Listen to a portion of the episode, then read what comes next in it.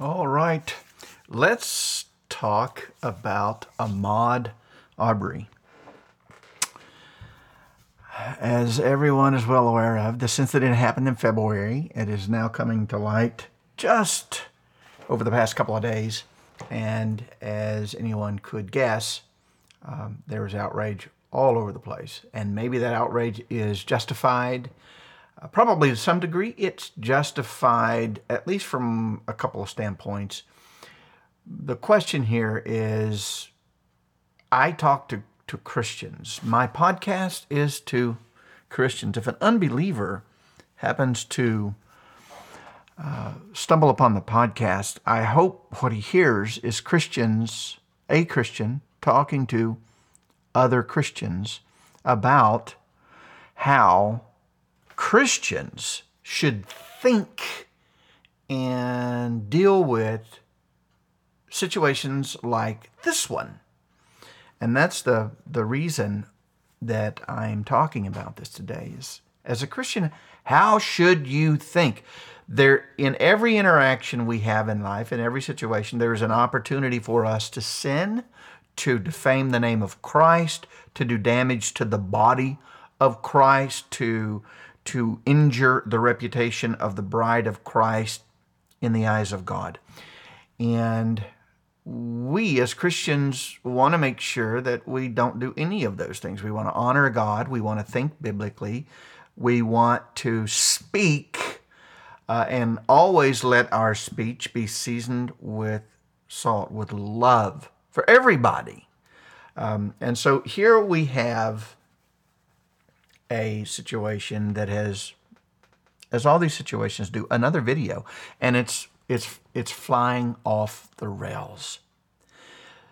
So we're going to talk about that a little bit today. I'm going to actually bring up an individual that I had a conversation with not so long ago about, well, a couple of days ago, a few days ago, about this very situation. I also had a conversation with him about COVID and the disproportionate number of African Americans who have had experiences with COVID.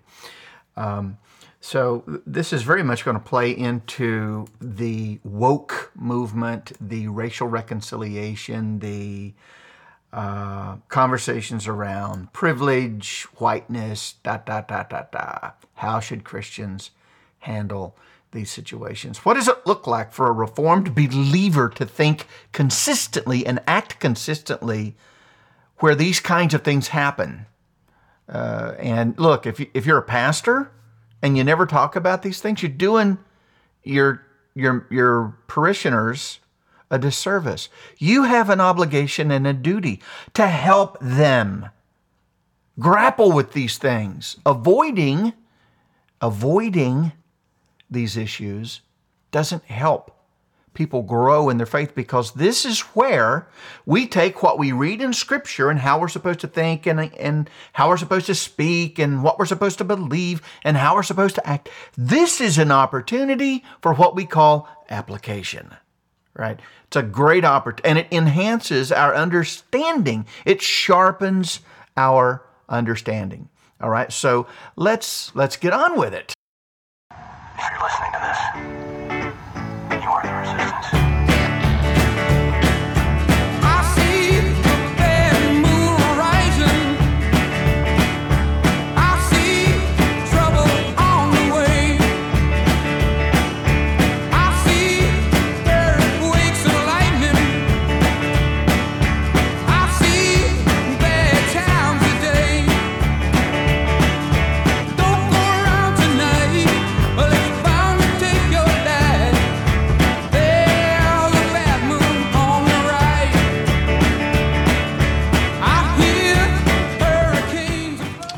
all right, so there is a video floating around on YouTube, on the internet, that's out there. Some of the details that people like to go into on these kinds of incidents, to me, are just very laborious and a waste of time. So I'm not going to go into the father-son. I'm not going to go into anything other than what everybody can see on the video and some of the reactions and things that are going on from a Christian perspective. My concern here is theological. It's not political. It's not aimed at shaping the culture. It's not pointing the finger at the Justice Department or anything like that. My concern is theological. My concern is from the standpoint of Christian sanctification, an opportunity for gospel here and an opportunity to demonstrate what a godly attitude would be. And in this situation, a godly attitude is, of course, going to articulate what justice looks like. Those people who commit crimes and do things to other human beings that are against the law should suffer due punishment. The concept of justice is rooted in Christian theology. So we affirm that. What we do not believe is that it is the mission of the church to shape the secular justice department's philosophy on law and justice. We don't believe that. The church should not be involved in that. Our concern is elsewhere. We have a role here in the lives of those people that have been affected. And our role is to speak truth into the lives of everyone that's been affected and to give them the gospel and to love them, to demonstrate both compassion and justice, forgiveness and justice. And we need to take extreme care in how we do that.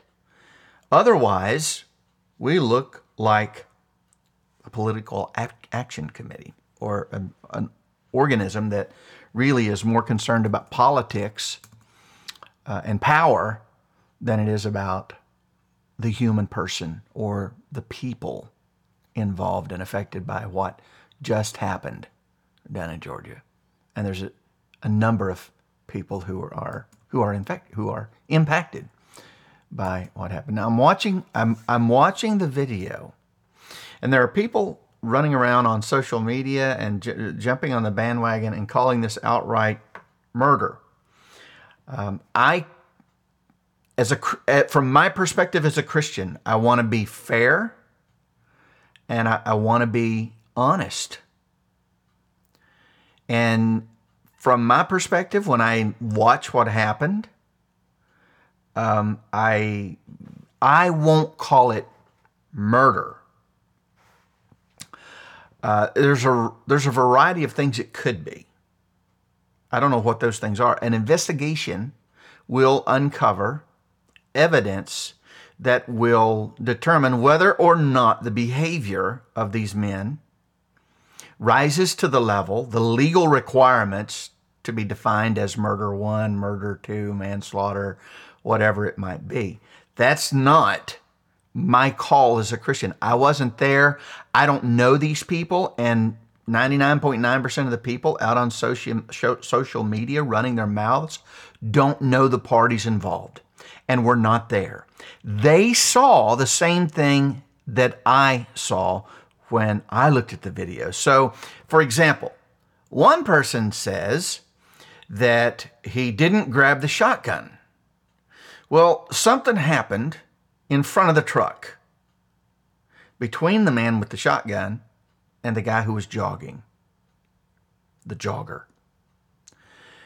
The jogger goes around the right side of the truck, and the next thing you see is the jogger and the man with the gun moving backwards, and the jogger appears to already have his hands on the shotgun.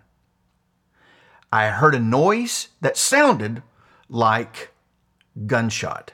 What I don't know, and what no one who watched that video knows, no one can know. Number one, if that was a shotgun blast in front of the truck out of our sight that we could not see because the truck was obstructing our vision.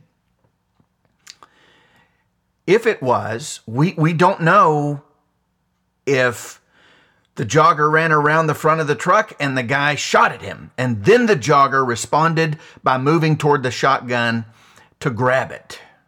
Don't know. We don't know if the jogger ran around the front side of the truck. The guy was standing in the front of the truck with the shotgun. The jogger saw it and reacted and moved toward the guy with the gun really fast and grabbed it. And then the gun went off, or it went off as the jogger was moving toward him quickly in an aggressive manner. Whether the jogger was thinking he was defending himself or was really ticked off that somebody had a gun pointed at him or was going to stop him with a gun in their hand. Don't know. We don't know. You don't know. Now, some people are going to think you just make an excuse for really bad behavior, and I'm not really making excuse for bad behavior. What I'm looking for here is justice.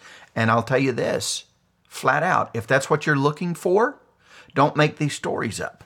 When you start running your mouth and talking about what happened in this incident, that the guy shot first, you're a liar and you're not looking for justice. I'm looking for justice. The way to get to justice is to get to the truth, what really happened. We can't see what really happened. We don't know what was going on in the mind of the jogger. We don't know what was going on in the mind of the guy with the shotgun. We don't know. All we can know is what we saw on the tape. And there isn't enough on that tape to conclude murder. I'm sorry. I know we want it to. We want to be able to say this was outright murder. I don't know what the definition of murder is in Georgia. I don't know what you have to do for a crime to rise to the level of murder.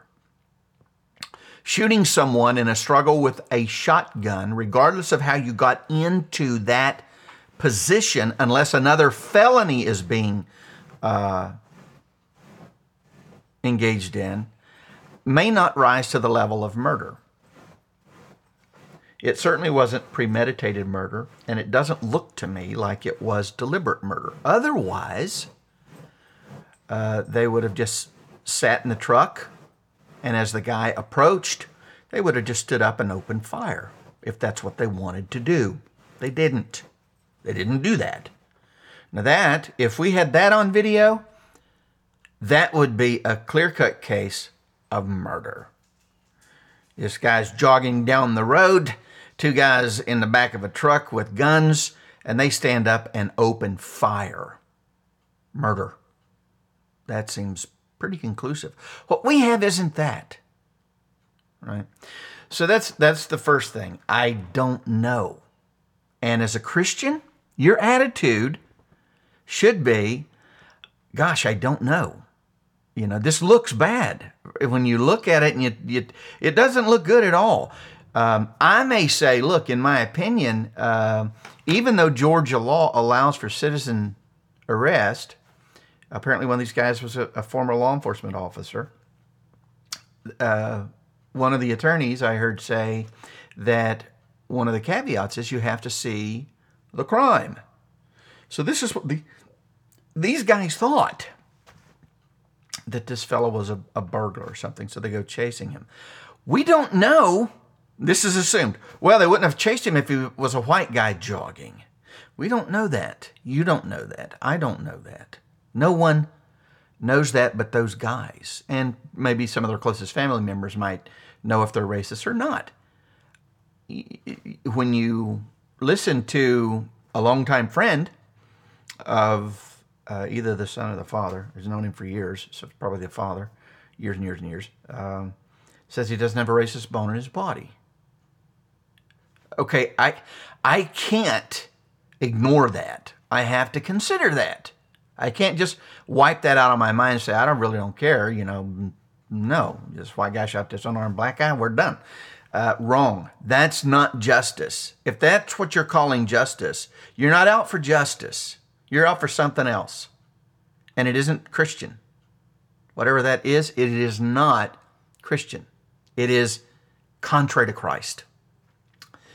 So you got this incident. We don't really know all the different things that go in. It is far more complicated than what these simple people want it to be. And I will say, I'm going to say this honestly, look, you have a whole bunch of stupid people who are watching this video running their mouths about something that they don't know anything about. All right, now it's stupid to do that. Maybe you think, maybe I think, maybe some people think, well, it was pretty stupid for these two guys to do what they did. Okay, that's your opinion that it was pretty stupid. Maybe it was. Maybe I agree with you. Maybe I don't. That's not my point. Okay, that's not my point. If we're after justice, if that's what we're looking for, well, then let's be after justice. Let's be on the side of justice. Let's say this case should be investigated. And if it was investigated, we shouldn't be calling for another investigation. I think it would be okay to ask for disclosure. What did the investigation look like? Let's an objective outside source look over your shoulders and second guess what you did. Was the investigation conducted according to protocol? And were the findings of the investigation, based on the evidence and the investigation itself, were the findings reasonable for any outside law enforcement agency that has no skin in the game? Let them decide that. Okay. The way it looks right now is it doesn't look too good right now because nothing was done here. It appears that there wasn't much of an investigation, but I don't know that and you don't know that. So I'm not ready to say that that's actually the case. I'm reserving all judgment. And not that our judgment about this matters that much anyhow. There's a bigger issue here that we're forgetting. And no, it has nothing to do with privilege, whiteness, blackness, racism, systemic or otherwise. It has to, as a Christian, it has to do with an opportunity for us to bring the gospel to bear in the lives of those who are affected by this tragedy. And that it is, regardless of the findings. This is a tragedy. The Christian church is concerned for the soul. We are fishers of men. We're going after souls. Let us go after the souls of the people involved.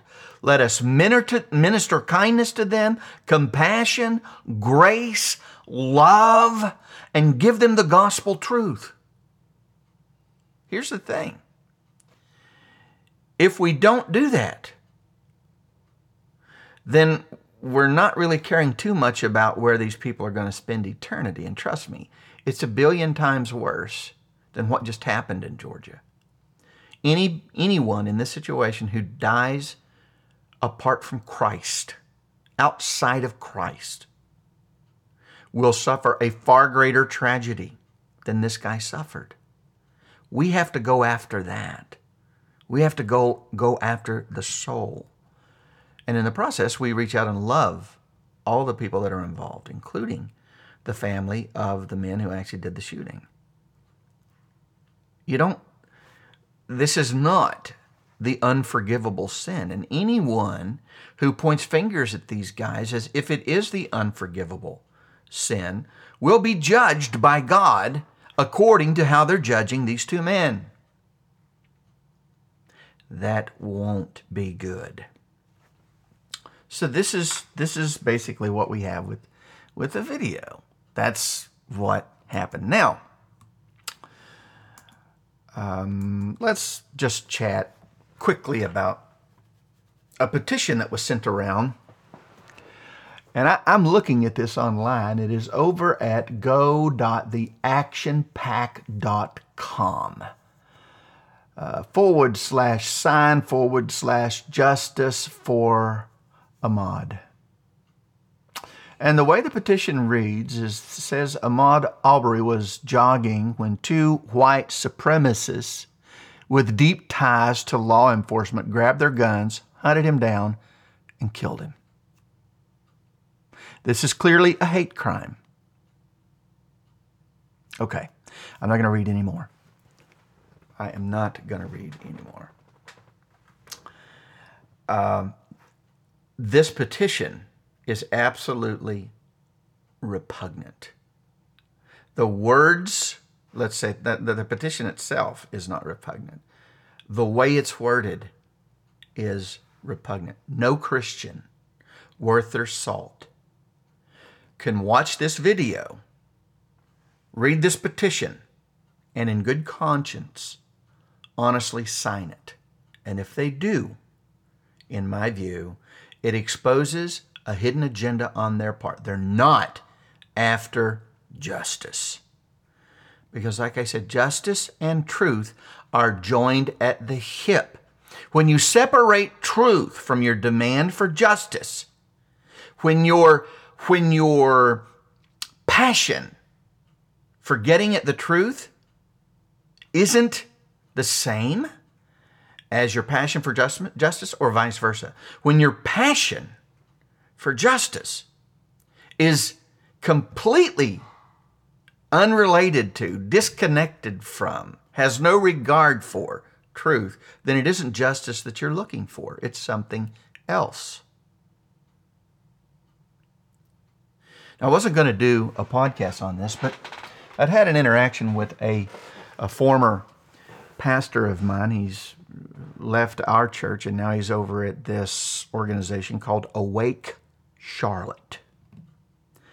And the reason that I'm okay with mentioning the organization is because this young man and I had words a week ago or two, not long ago, that kind of hovered around wokeness. And he assured me that we were probably much more aligned than I thought we were, and that he was opposed to the social justice movement and wokeness. Now, I took him at his word, even though I had my doubts. Well, this young man, after he and I spoke, and he assured me of this, posted this petition that paints these men as white supremacists on his Facebook page, promoting it and asking people to sign it. I sent, I'm not going to say his last name. I will say his first name, Justin, a note, a private message on Facebook asking him what in the world he was doing by getting involved in the kind of dissension, not just getting involved, but actually taking actions that will later, if this doesn't go just the right way that some people want it to go, history tells us what happens. Riots, protests, destruction of property, attitudes on the part of people that are absolutely, positively contrary to everything Scripture says about order, honor, and respect, especially toward those in authority. My point was simple. You don't know these men. You have no evidence to conclude that they were white supremacists. And you, as a pastor, are contributing to unbiblical attitudes later on down the line that could create serious issues. Think Michael Brown. Think about the pastors who rushed in with the hands up, don't shoot nonsense that turned out to be a lie, but they promoted it as this innocent guy who was ruthlessly gunned down by this law enforcement officer, and it all turned out to be false. Now, I don't know how this is going to play out. That's not my concern. My concern is that it might play out that way, and if you've done this, it's a big problem. And it doesn't matter. It really doesn't matter if these men are convicted of a crime or not in terms of my concern about a pastor being involved in something like this. You shouldn't be.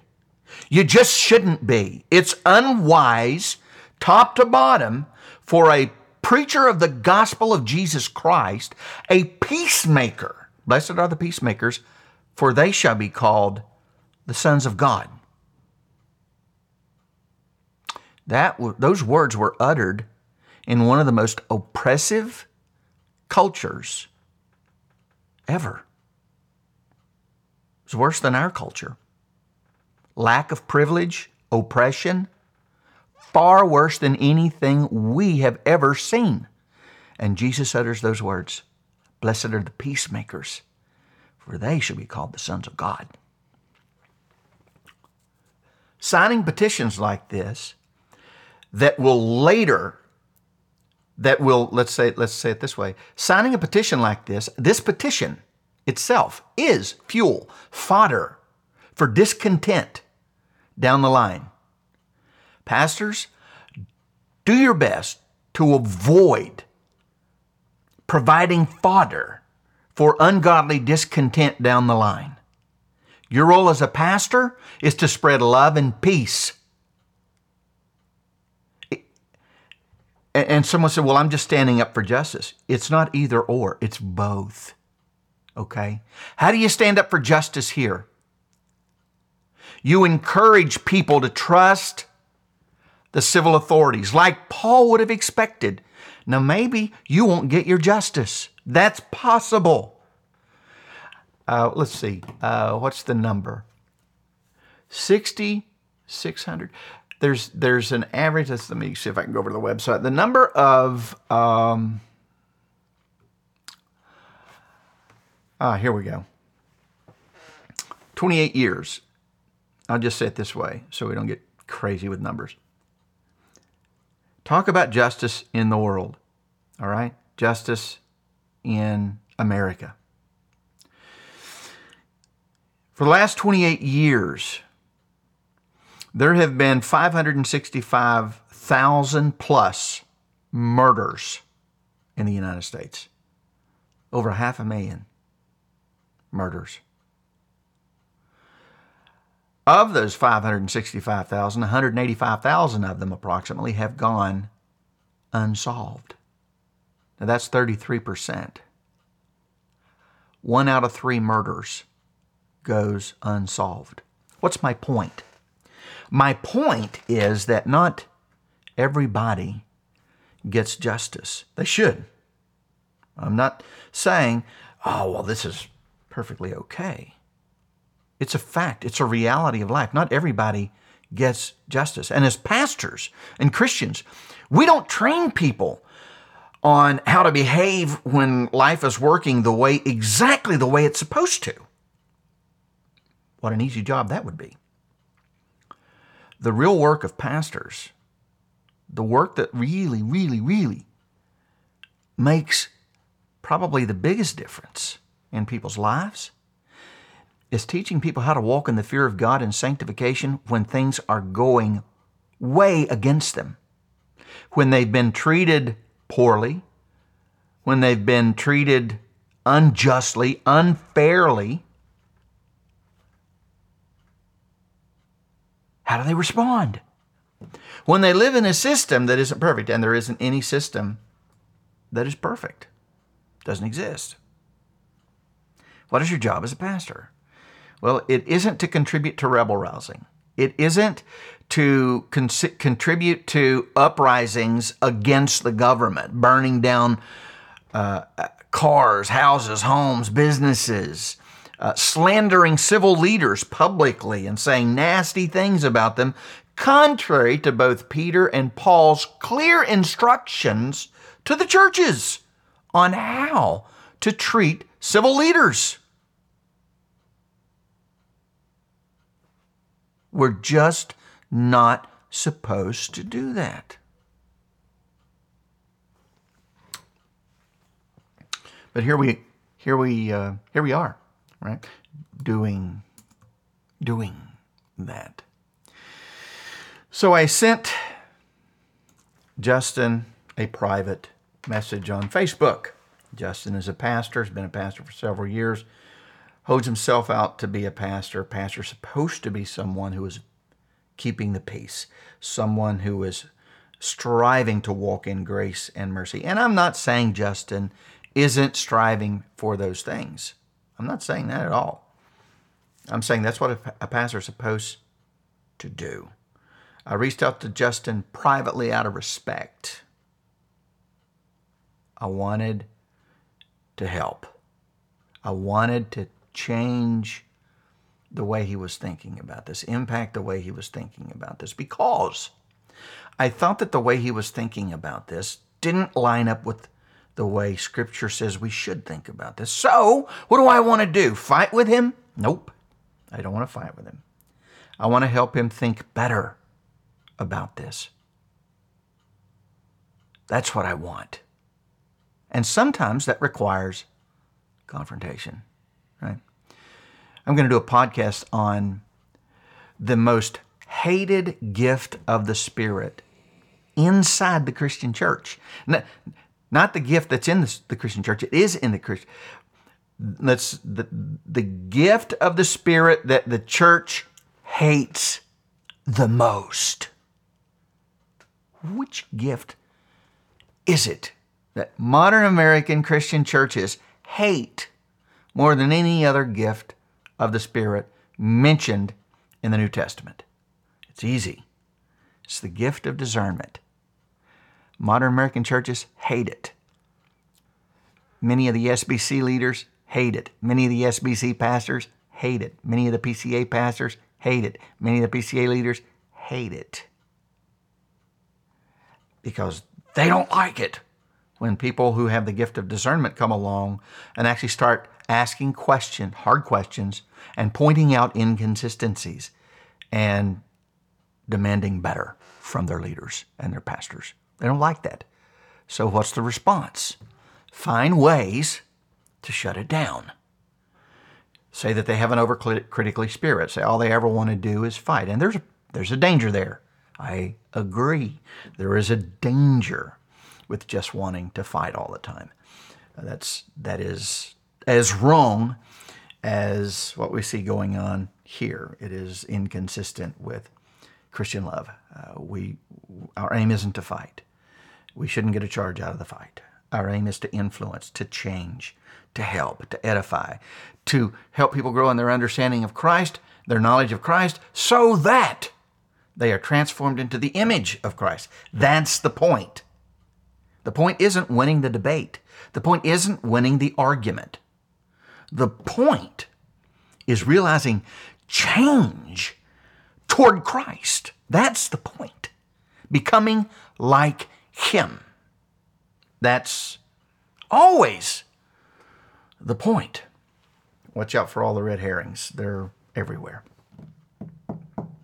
And the needless distractions. So we have the petition. We have the conversation with Justin. Justin takes my comments that were sent to him in a private message, and a couple of days later, they show up publicly on Facebook. They show up publicly on Facebook. I didn't give him permission to share. He never responded to me personally when I sent the private message saying, basically, dude, what are you doing? And, well,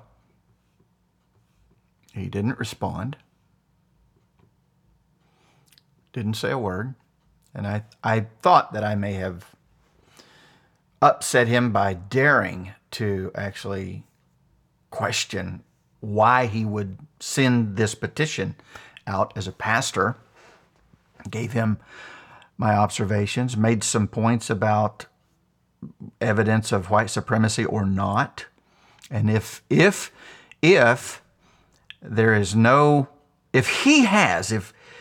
Justin has no no evidence presented from any quarter to conclude that these men were white supremacists. You got to follow me here on this, guys. If Justin has no evidence for this, if he just concluded it's true on hearsay and gossip, and then he sent this petition out that characterizes these men in this way, that is slander. It is malicious slander. It's malicious gossip. And it is a sin. Okay? It might not be a sin to the degree of shooting down an unarmed man would be a sin, even in cold blood. Nevertheless, the law of God is what we're supposed to be concerned about, first and foremost. Then our neighbor. Love the Lord your God and love your neighbor as yourself. If you're not loving your neighbor as yourself, you're not loving the Lord your God. You cannot say, I'm standing up out of love for Arbery. I'm standing up out of love for him, and then turn around and slander someone, which is an unloving act for them. So here's the issue. I love this fella that was shot, so I'm going to stand up for justice for him because that is the law of God. It is massively hypocritical and really out of step, far removed from Christian praxis to say, I'm going to stand up and fight for justice for the jogger, Arbery.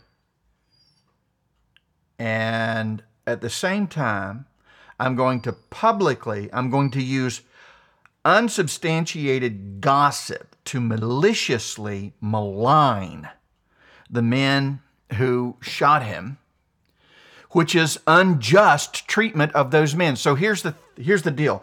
You have a Christian standing up saying, I'm going to get justice. I'm for justice. I'm for biblical justice. I think American society should be a just society based on the model that God gives us for the children of Israel. And this is the nonsense that we hear people say. So they're going to do that, right? This is what they're saying. It's really, and they're missing the point.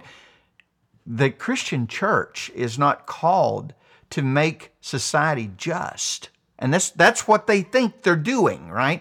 But while they're doing it, they're actually violating the real principle, which is what? Christians should treat one another and outsiders justly. That's why we have Israel. That's why we have the community the way we do. So that we know that the community of faith in Jesus Christ should walk justly.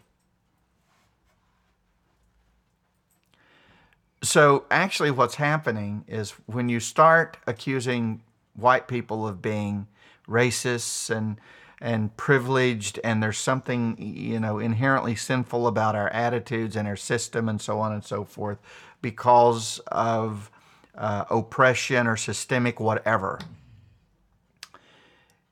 you're actually not treating people justly. You're not actually making right judgments about people. You're making generalizations that are misguided and not true for the most part.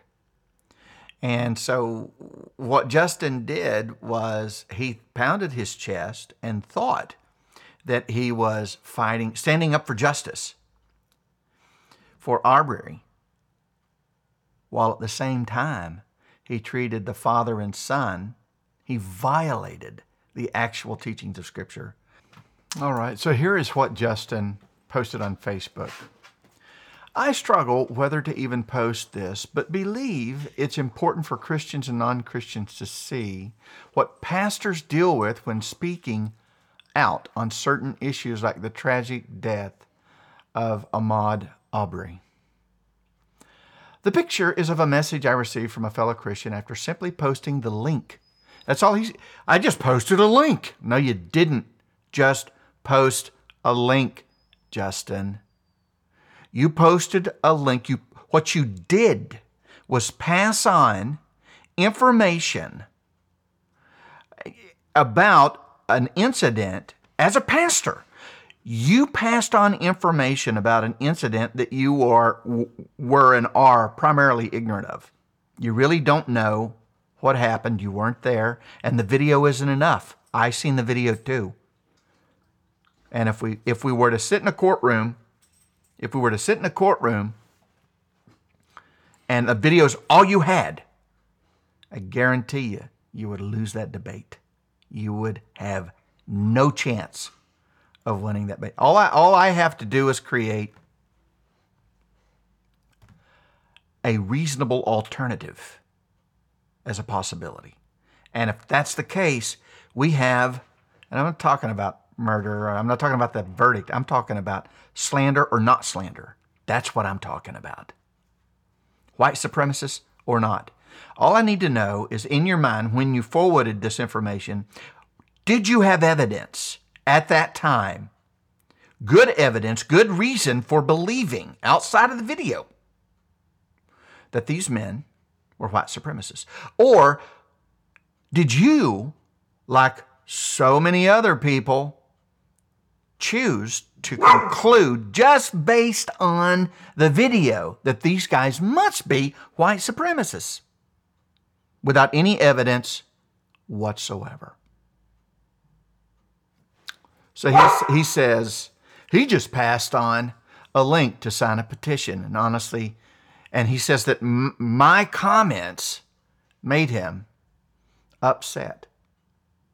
And my comments were basically, you hold yourself out as a pastor. Your role is to be a peacemaker, not to stir up division, not to do anything that could lead to violence later if this doesn't go just the right way. Both families should look at you as a pastor and see someone that has answers, that has ministry to give to them, both of them. But when you do this, you cut off half the group. And you're called, Justin, to minister to both, not just the black family and Arbery's, the victim's family, right? You're called to minister to both families. You're called by God, pastor, to reconcile those families and to stand for justice. You have the job of advocating for justice in the biblical sense of the word and reconciling those families and trying to help one family make sense out of the tragedy and help them forgive the other family. And trying to help the other family, if there was something there that was sinful that led to this tragic incident, how they can grow, if they're Christians, the families, how they can grow in Christ so as to avoid this kind of wickedness in the future, if indeed it was malicious. And not just stupid. It could have been just stupid. It might not even have been stupid. There's a number of possibilities, and that is my point. And we have raced to judgment. We have raced to conclusions, and in the process, we've stomped all over people that shouldn't be stomped all over at this particular point in time. You got wives, probably kids, siblings, other family members, friends, even on the side of the living, on the side of the shooters, whose hearts are breaking right now, and you have effectively said you could care less. That's what your petition does. That's what this petition does when it paints them like this. Imagine, Justin, if it isn't true, and the family knows it isn't true. Now what do they think about you, Pastor? They know this is not true, but you jumped on the bandwagon, Pastor, and rushed to judgment.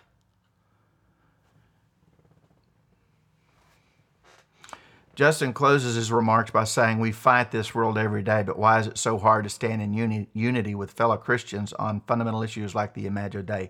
This is absolutely a red herring, and I would love to debate you on this. I am so sick of people bringing up the Imago Dei in these kind of conversations.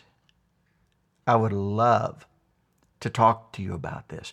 Not to show you how silly your view is, how weak your argument is. That's not why.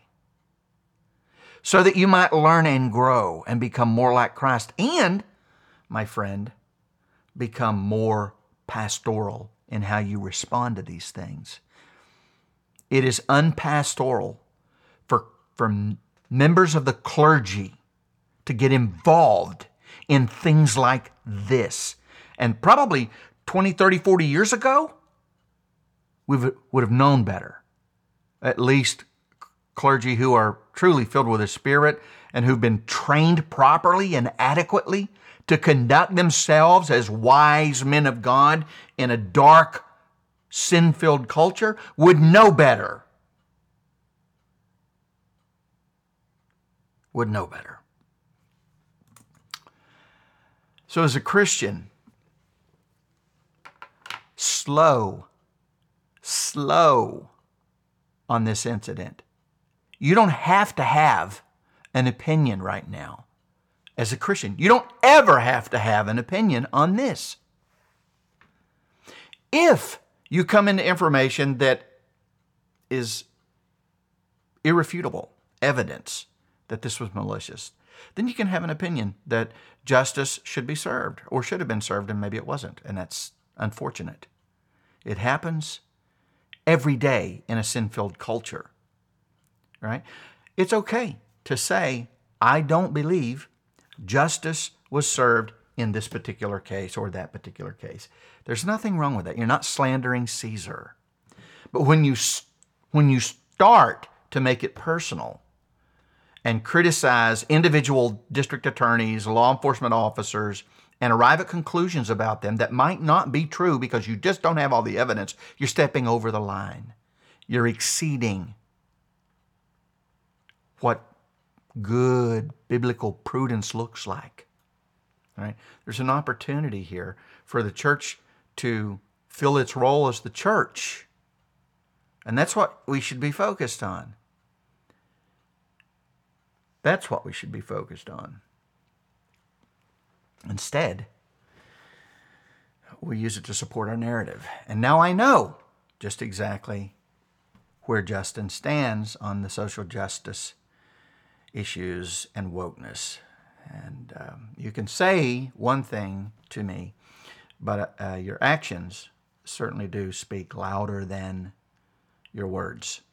Very sad to see this kind of behavior engaged in by a member of the clergy who holds himself out to be a pastor, a shepherd who is supposed to love all people, to be a peacemaker and a reconciler of men, actually engaging in this kind of activity. You talk about unity.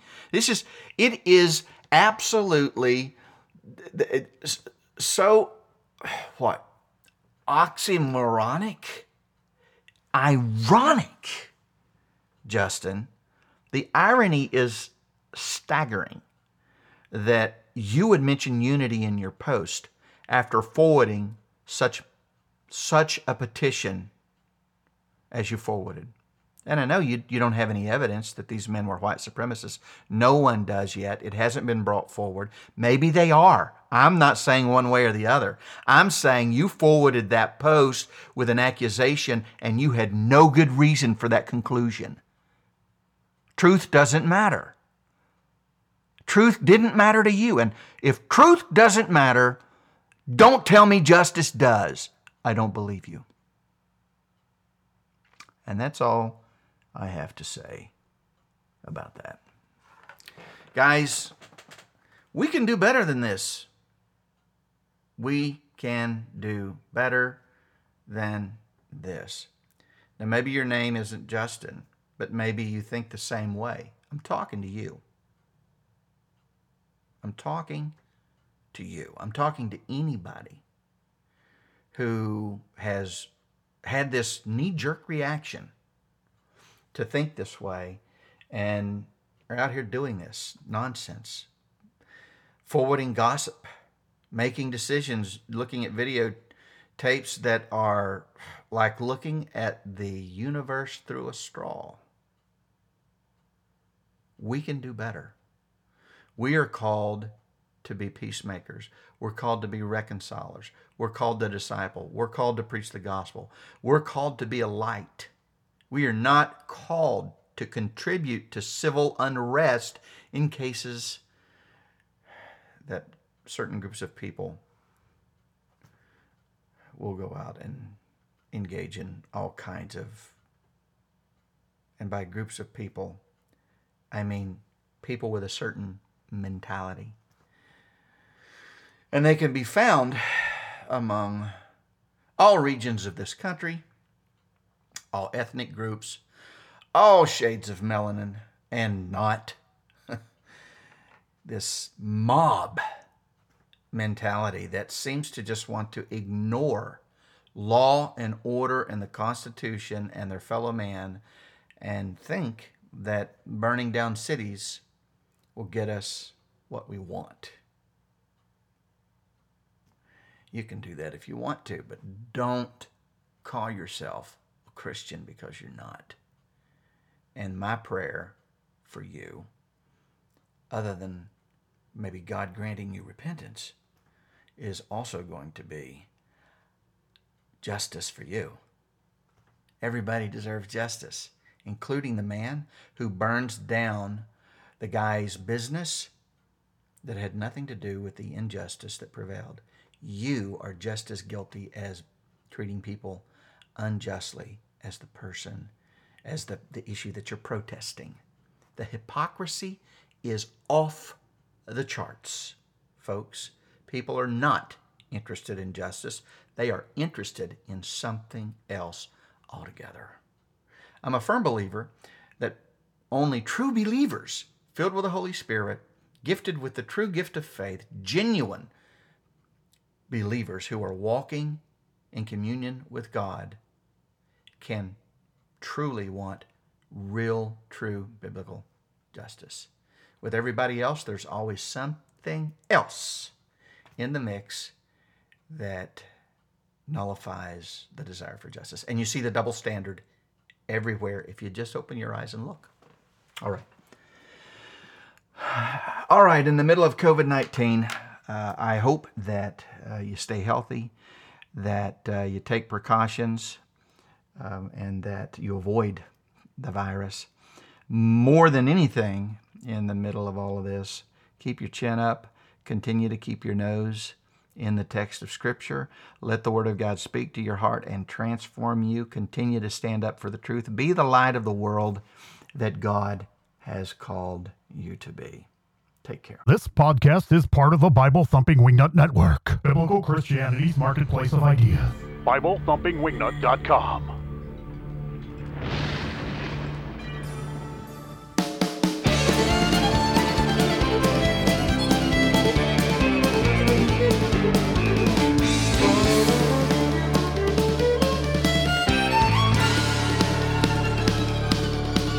Been 10 long years since the devil laid his fiddle at Johnny's feet, and it burned inside his mind the way he suffered that defeat.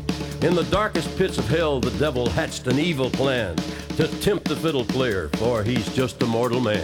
The sin of pride, the devil cried, is what will do you in. I thought we had this settled. I'm the best it's ever been. Johnny, did you ever know the time keeps marching on? The coldest hour is the one comes just before the dawn. The devil's back in Georgia. Will you stand up to the test? Or will you let the devil be the best?